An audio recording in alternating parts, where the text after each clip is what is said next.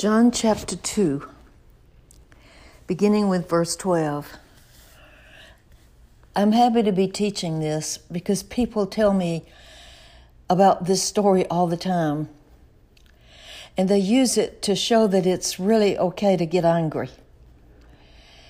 And I would like you to open your heart and mind with me and see what the verses have to say. Not what we think is happening, but what is actually taking place. Jesus has just performed his first miracle. It was a great miracle. He changed the water into wine. And what was he saying to us? That he wants to come into us and change us. He wants to make us the very best that we can be. And then after this, he went to Capernaum with his mother and his brethren and his disciples. And they stayed there not many days. I assume they stayed many days.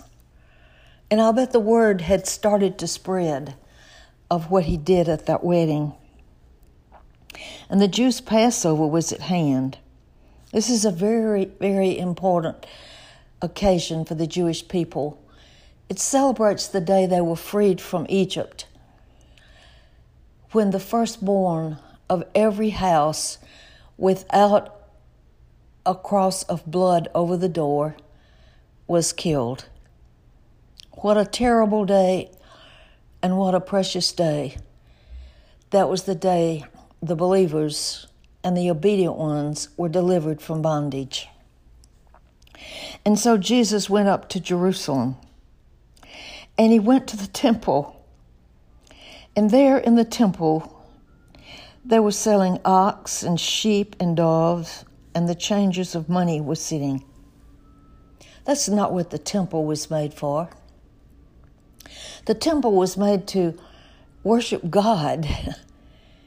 and I say to you that our bodies are the tabernacle of God, it's the temple God dwells in us, and He doesn't want bad things happening inside of us.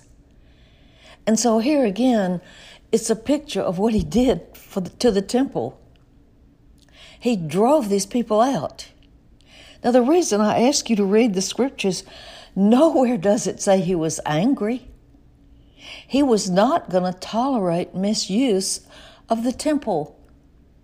And I always like to go back to when my grandchildren were small and they were at my house and I would give them ice cream. And they would go in my den and eat their ice cream. And I would say to them, Take your ice cream outside. You cannot eat ice cream in my house. You will damage my furniture. I was not angry with my grandchildren. I just was protecting my house. And the temple was the house of God, and Jesus was protecting it. And he made cords and he drove them out of the temple. And you know what I think he wants to do with us? Drive out of us the things that should not be there. And when I say that, I mean anger and bitterness and jealousy and pride and resentment and hostility and all those evil things. God doesn't want that inside of His children who are the temple of the dwelling place of the Holy Spirit. And He drove them all out. And then He said unto them that sold the doves, these things hence made not my father's house a house of merchandise. Take these things out. That's not what's supposed to be in here. And if you read the work of the flesh, you can see the things that are not supposed to be in us. He wants them out. And his disciples remembered that it was written, The zeal of thine house has eaten me up. Then answered the Jews, and they said, What sign do you show us, seeing that you do these things? What are you doing? And Jesus answered, and he said, Destroy this temple, and in three days I will raise it up. What was he talking about? He was talking about his body. He wasn't talking about the temple where they stood. He was talking about his own body. He never raised the temple, but he raised himself from the dead after three days. And then said the Jews, 46 years was this temple building. And you're going to raise it up in three days? Isn't that funny? They just plain didn't get it. And sometimes we read the Word of God and we don't get it either. And all through these miracles, as we go through this book, we're going to see what Jesus Christ wants to do in us. It's really the journey that we travel as a believer. He spoke of the temple of his body. He wasn't talking about a building, which therefore was risen from the dead. The disciples remembered he had said this to them. They didn't know what it meant. But you see, about three years later, Jesus hung on that cross and they watched. And he was put in the tomb and they watched. And they went back and he was gone three days later. And that's the way it is with truth. Sometimes we just don't get it, but we remember it. And days or weeks or months or even years after, all of a sudden we realize, oh, now I see what he was talking about. And they believed the scripture and the word which Jesus had said. Now, when he was in Jerusalem at the Passover, on the feast day, many believed in his name when they saw the miracles that he did. They believed because of the miracles, not because the miracles proved who he was.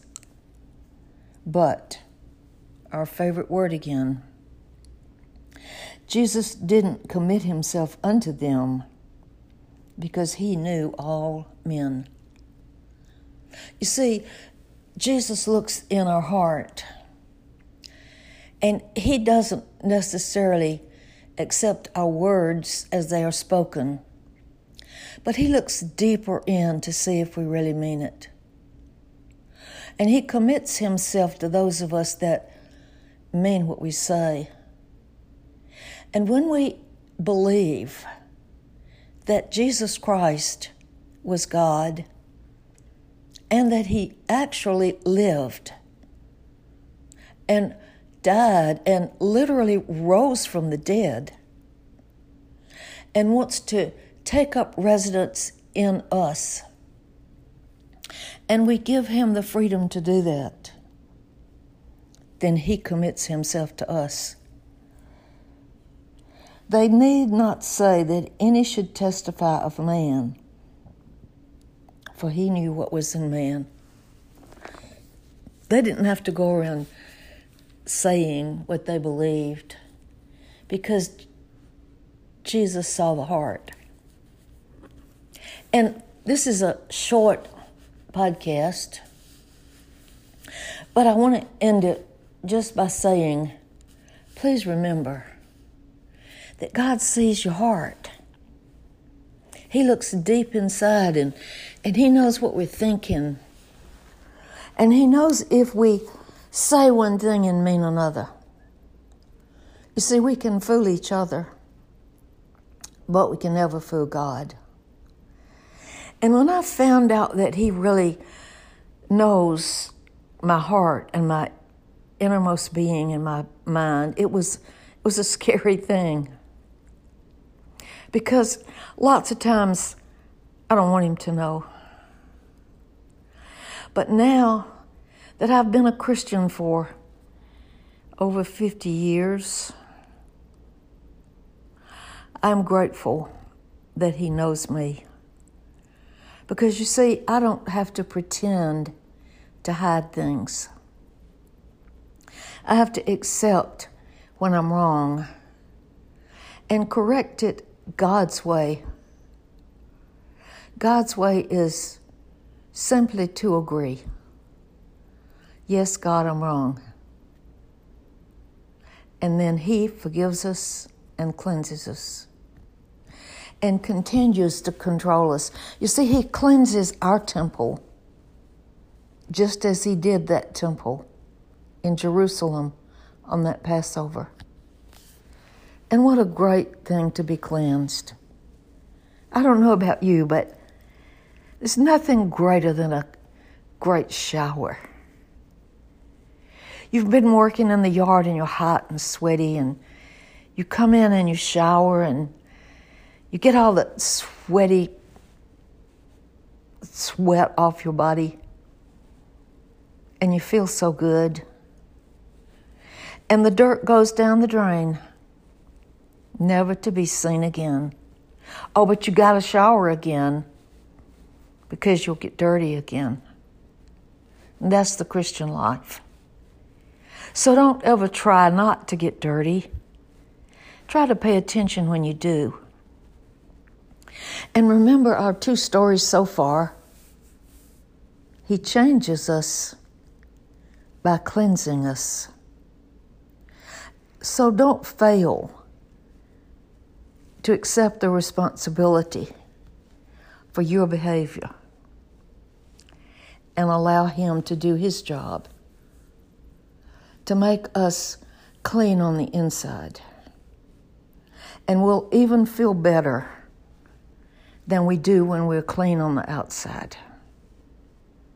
What a privilege to live with a clean heart.